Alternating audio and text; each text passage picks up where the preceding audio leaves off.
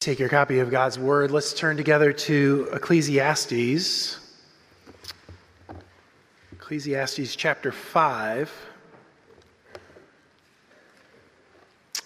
Our text this morning, the first seven verses of the chapter, as we continue to listen to this preacher, the preacher of Ecclesiastes, who is trying to teach us what true wisdom looks like. True wisdom focuses on seeing the world as it actually is, not, not the world as we wish it would be.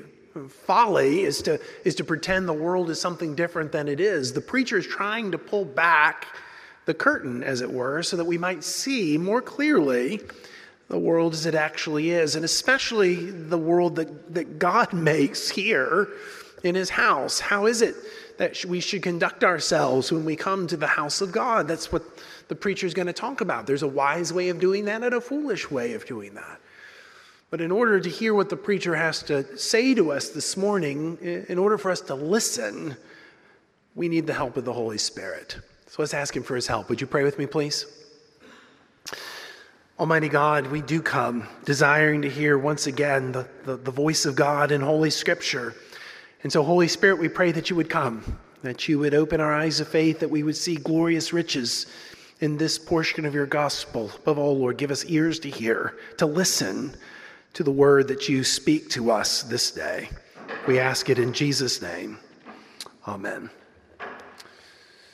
Ecclesiastes chapter 5, beginning in verse 1. Guard your steps when you go to the house of God. To draw near to listen is better than to offer the sacrifice of fools, for they do not know that they are doing evil. Be not rash with your mouth, nor let your heart be hasty to utter a word before God. For God is in heaven, and you are on earth. Therefore, let your words be few. For a dream comes with much business, and a fool's voice with many words. When you vow a vow to God, do not delay paying it, for he has no pleasure in fools. Pay what you vow. It is better that you should not vow than that you should vow and not pay. Let not your mouth lead you into sin. And do not say before the messenger that it was a mistake. Why should God be angry at your voice and destroy the work of your hands? For when dreams increase and words grow many, there is vanity. But God is the one you must fear. This is the word of the Lord. Thanks be to God. It's been several years ago now, but there was a very popular series of Christian videos on YouTube uh, that were all titled Me Church. Uh, first one was simply called Me Church, and then there was a series that belonged uh, or followed after that. And the original Me Church video opened with the requisite deep throated announcer intoning, Imagine a church where everyone is passionately, wholeheartedly, and recklessly calling the shots. And from there, various people came on the video to say what, what they would want in a church. There was a lady who had a, a busy work week, and she said, I want a church that starts when I get there. No problem, the voice says. When you arrive, we begin. Or the couple who didn't give anything to the church, but demanded to know what everyone else gave to the church. All right, if you join now, the voice said, you'll know exactly what everyone gives in detail. There was a lady on there who, who wanted the deacons to, to wash and wax and, and buffer car her during the worship service. Not only that, but an oil change and a tune up too. And then the guy who demanded Super Bowl tickets to join the church. And after being told by the voice that was too much, finally the voice says, All right, you join now and we'll get you there. And the voice summed it all up with the tagline, Me Church where it's all about you. Well, what about you? Why do you go to church? Do you come to God's house because that's where you, you come to meet with the living God? Or do you come to God's house because it's all about you? You see, the preacher in our passage this morning is actually getting right at that question. He's contrasting a way of wisdom with the way of folly, and particularly uh, when it comes to entering into God's presence. There are foolish ways and wise ways to come into God's presence, of, of coming into God's house. This, this passage, in many ways, is connected to what's gone before and what's going to come after. Uh, what's gone before in chapter 4, verses 7 to 16, which we looked at last time, what comes after, chapter 5, verse 8, that extends all the way to chapter 6, verse 9. We'll look at that next time. Both of those sections have to do with worship, whether we recognize it or not. Worship of power and possessions, of greed and wealth. There's a kind of of worship of, of mammon and all of its manifestations, and in, con- in contrast to the, the foolish ways we worship money and all it can do, the preacher comes in this section to speak to us about what it is to worship God. But even in telling us what it looks like to worship God, he, he wants to make sure that when we come to God's house that we recognize that our, our worship and our lives are not all about us. Our worship is not about making a better us so that we live our best lives now. That's not what worship is about. That's not what life is about. Rather, the preacher tells us our worship's all about God.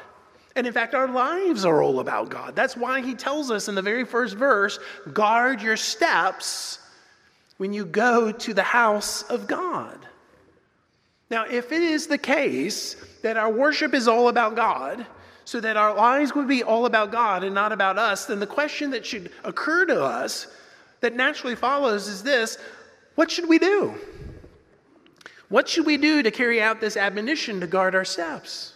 What should you do to guard your steps when you come to the house of God? Well, the preacher tells us here three things in particular. There's all kinds of advice that we might give or get about how to worship, you can go on the internet or listen to your favorite podcast. There's certainly advice.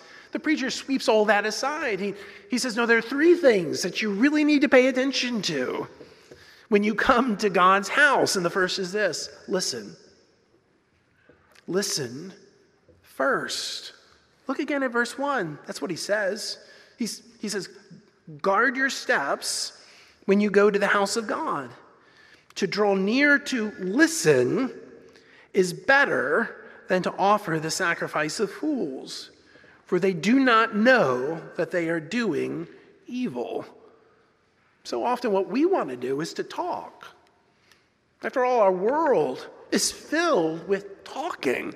So much talking. Talk radio, news talk, sports talk, Christian talk, podcast upon podcast. Everybody has a podcast. Talk, talk, talk.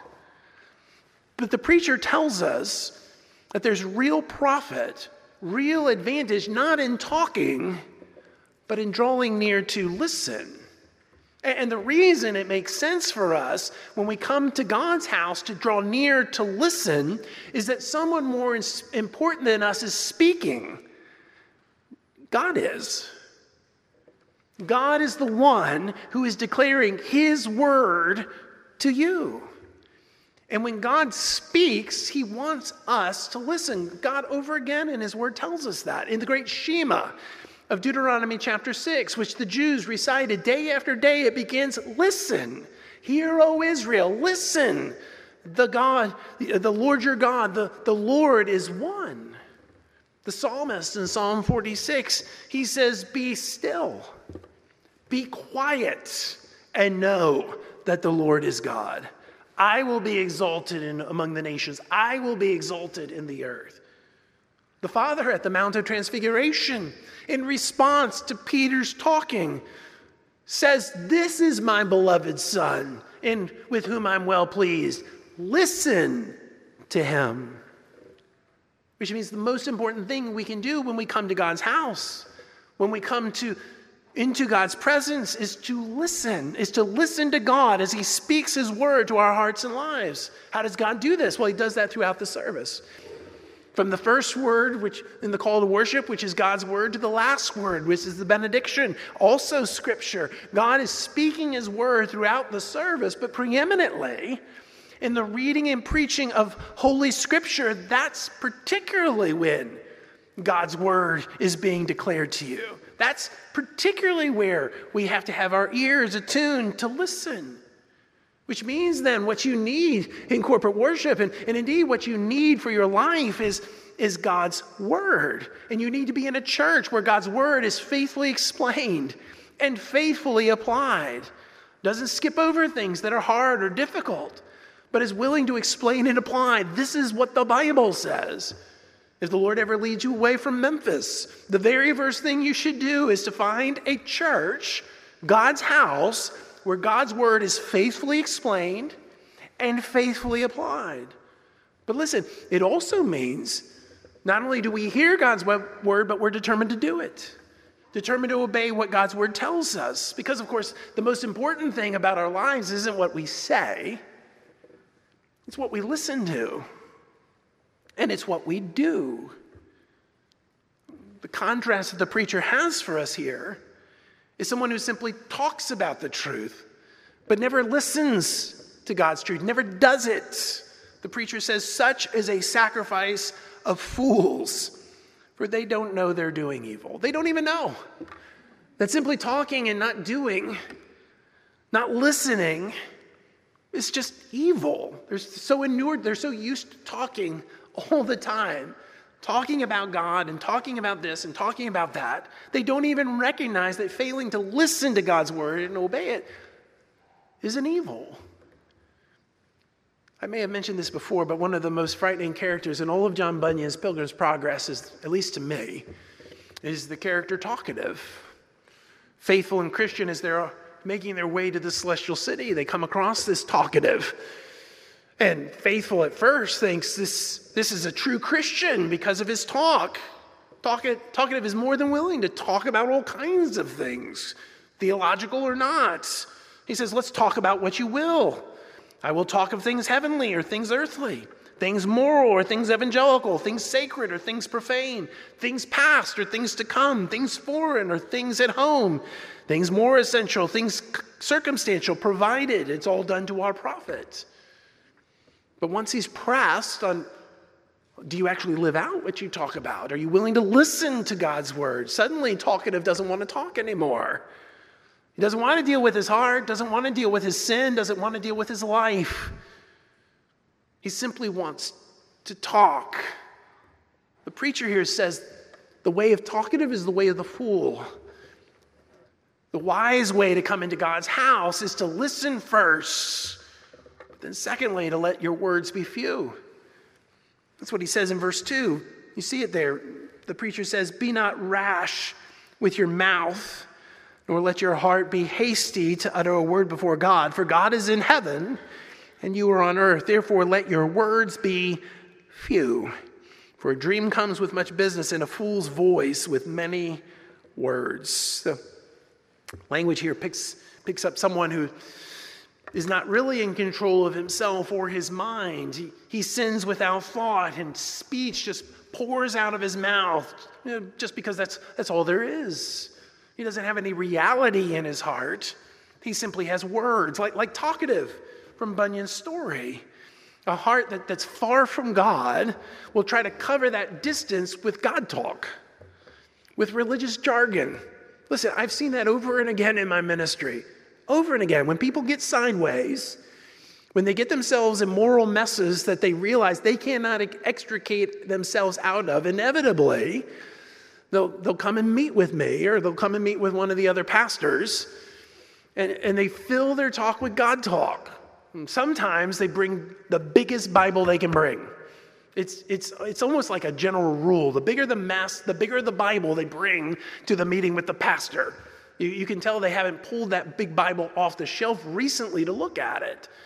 And what are they doing? Well, they think that their God talk and their big Bible is somehow a way of closing the gap between who God is and where they're at. Many words, they think, and the biggest Bible that has God's words. That, that's the way to close the gap. But Jesus says that's actually the way of the hypocrite.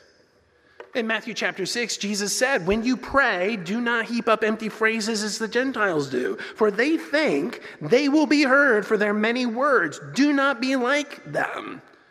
You see, the, the problem with God talk, with many religious sounding words, is they're actually masking a heart that's far from God. That's the problem. God doesn't want your religious words, He wants you. He wants the real you to draw near to the real God. That's what he wants. But, but for you, you, you might find that the most frightening thing possible. To, to have the real you with all of your mess, the, the quandary that you find yourself in where things have gotten sideways, to bring the real you before the real God who already knows you anyway, knows everything about you, but to bring the real you before the real God, that seems to be frightening. And so instead, it's easier simply to use a bunch of words.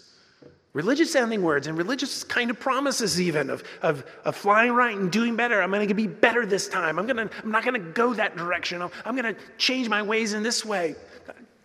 God wants you. He wants you. When you come to God's house, what the preacher is trying to tell you is listen first. God is speaking to you. Maybe He's speaking to you right now. Listen first. Let your words be few. But third, do what you promise. Do what you promise. The preacher goes on in verse 4 when you vow a vow to God, do not delay paying it, for He has no pre- pleasure in fools. Pay what you vow. It is better that you should not vow than that you should not vow that you should vow and not pay. Let not your mouth lead you into sin. Do not say before the messenger, "Oh, it was a mistake." Why should God be angry at your voice and destroy the work of your hands? Now, in the context of Ecclesiastes, these religious vows were acts of piety promised in response to a particular deliverance. And so Old Testament saint, someone wrestles in prayer over a particular situation, they might have said, Lord, if you do it so and so, I, I will vow to offer a particular sacrifice to you. A, a praise offering, perhaps, a wave offering, some kind of sacrifice that I, I might give in response to you answering my prayer. What the preacher's telling us is that God takes such vows seriously. He takes such vows seriously. When we make promises in the context of corporate worship, when we make vows in the context of corporate worship, God notices and He expects us to do what we've promised. And if we don't do what we've promised, it could bring us under His judgment. The great story of that is in Acts chapter 5, the story of Ananias and Sapphira. You know that story. Ananias had apparently pledged that when his property sold, he would bring the entire sales proceeds and present it to God through the church. But then after the sale, he decides to bring only a portion, and yet he continues to claim that he has brought the entire thing. When he comes into God's presence, what does Peter say? Peter says, Why has Satan filled your heart to lie to the Holy Spirit? You have not lied to men but to God. And what happens to Ananias? He falls down dead. He dies because he has lied to God. He didn't do what he promised. And it gets worse because his wife Sapphira comes in. And Peter asks her directly, Did you promise such and such a price? Did you actually do it? She lies just like her husband. And she too drops down dead. It teaches us that God takes our vows seriously. When we come to his house, we must guard our steps by doing what we promise. Listen, there are all sorts of vows that we take in the context of, of worship. Many of you here have taken vows in the context of a wedding service, which at IPC is a worship service. And you make vows to have and to hold this one, forsaking all others till death do us part. That is a vow that God takes incredibly seriously. You make that promise to God before these witnesses that this is what you're going to do. Do what you promise. When we have a baptism, we as a congregation, we take a vow to assist these parents in, in their duties of Christian nurture and admonition, and we hold up our hands or we say we do. That's a vow taken in the context of corporate worship. God takes that vow seriously so that when there's opportunity to, to come alongside these parents in a variety of ways, are we going to keep the promise or not? To join this church, we take vows. You meet with a pastor. Everyone who here is a communicant member, you've met with a pastor.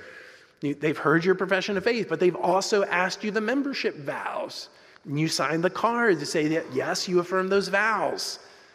And among those vows, you promise to support the church in its worship and work to the best of your ability. That's one of the vows you take. When you support the church in its, in its worship, that means that you, you, you, you show up to the best of your ability not when it's convenient. That supporting the church as worship means participating, being here. But also supporting the church in its work to the best of your ability means using your time and talents here. When there's opportunity to volunteer and opportunity to serve. You don't say, well, oh, somebody else will fill that gap. No, you say, Lord, is that me? Is that something I should do? And you support the church in his work to the best of your ability. It also means financially supporting the church to the best of your ability. Not throwing in a 20 here or a 20 there, but looking seriously at your money, which is in fact God's money.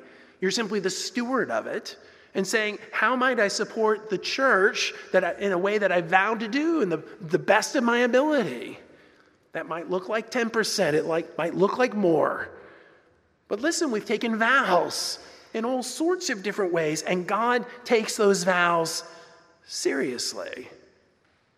That's why the preacher here tells us to guard our steps, to guard our steps, to listen first and to let, to let our words be few and to do, our, to do what we promise. But, but why? He's told us these things to do, but why should we guard our steps? Well, the reason why you should guard your steps is because worship's not about you.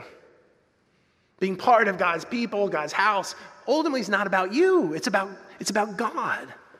And because we have to do with God, we must be careful. Because God's not like us. Rather, we must reckon with, with God's holiness. The preacher says in verse 2 that, that God is a holy God in the heavens. Verse 2 Be not rash with your mouth, nor let your heart be hasty to utter a word before God. For God is in heaven, and you are on earth. Who is this God with whom we have to do? Well, the preacher tells us he's the God of heaven. He's utterly transcendent. He's utterly free. He's utterly holy. This is the one of whom the angels sang and continue to sing Holy, holy, holy is the Lord God Almighty. The whole earth is full of his glory. This is the God of whom Moses said, For the Lord your God is a consuming fire a jealous God. This is the God who so filled the temple with his Shekinah glory, with the brightness of his holiness, that the, the priests couldn't enter in to do their work any longer because the, the whole temple was filled with his holiness and his glory. This is your God. This is whom you come to meet. You come to meet this, this God of holiness, this God of glory. And because your God is a holy God, He demands reverence. He demands your fear. That's what the preacher says at the close of the section. For when dreams increase, verse 7, and words grow many, there is vanity, there's vapor, smoke. But God is the one you must fear. I mean, there is a reason why we must come into God's presence with holy reverence. It's because we're dealing with the God of heaven. We're dealing with an intensely holy being, one who is infinitely, eternally, and unchangeably holy. This God will not be mocked. This God will not be toyed with or, or manipulated. It's why the, the writer to the Hebrews tells us, Let us be grateful for receiving a kingdom that cannot be shaken. And thus let us offer to God acceptable worship. How? With reverence and awe. Why? For God is a consuming fire. Friends, worship's not about you. It's about this holy God into whose, whose presence we come, who demands our reverence. For those of you who are, are, are far away from God, this is ultimately the God with whom you have to deal a God of holiness, a God who demands reverence, a God who will ultimately be your judge. When you see yourself in the light of this God, what should be the response is not, hey, old man in the sky. What, what should be your response in the face of such a holy God is, oh, what a wretched man I am. It should be the words of the tax collector in Luke 18 God, be merciful to me, a sinner. Why does he say that? Because God is holy.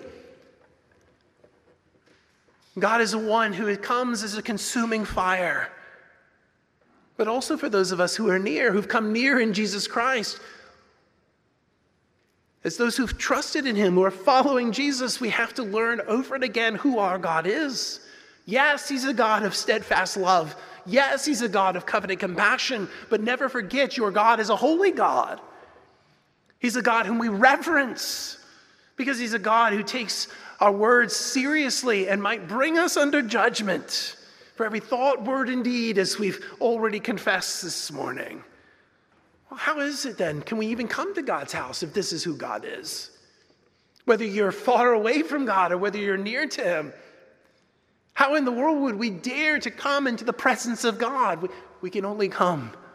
We can only come in the presence of God. We can only come to God's house by God's grace. That's the only reason. Now, Jesus himself in John chapter 4 tells us this.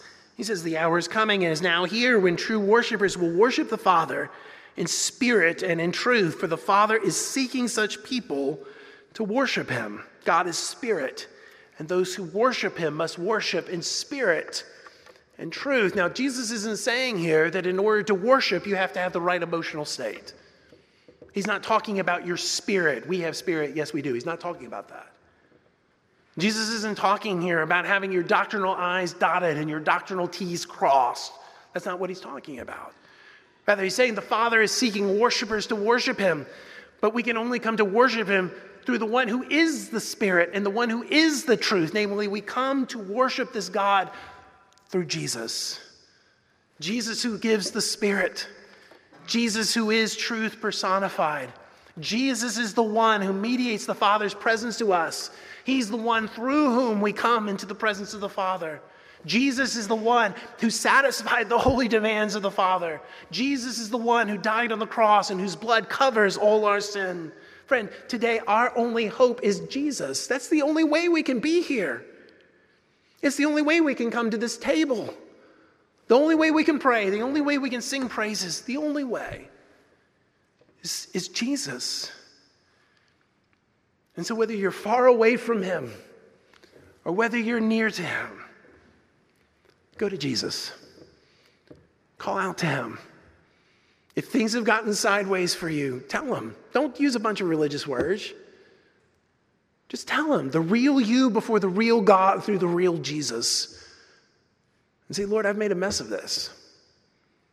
Save me. I've made a mess of this. Rescue me. Please deliver me. Have mercy upon me, a sinner. That's all you need to say. And when, if you were to pray that, whether you're far away or near, here's what will happen Jesus will hear, and Jesus will act. He will have mercy upon you, but He'll have more. He'll give you the one thing you're looking for in this life joy. Joy. If you call out to Jesus today and you are the real you, not the, the you you think God wants, but just the real you that He already knows anyway. He's known you all your days. In fact, before your days, He knew you in your mother's womb. If you just were the real you and, and tell Jesus exactly what's going on and say, Jesus, save me, Jesus, deliver me, whether for the first time or the thousandth time, you will leave here, I guarantee it, with joy. Your heart will be filled with thankfulness. That's what God's word tells us. It's true.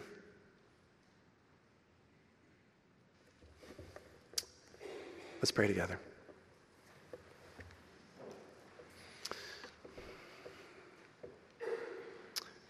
Lord Jesus, I, I, I, pray for myself. I pray for my friends. Lord, we, you want the real us, not the tricked up, manipulated religious jargon version of us, not the us we think you want. Lord, you want the real us. And so, Lord, we pray that you would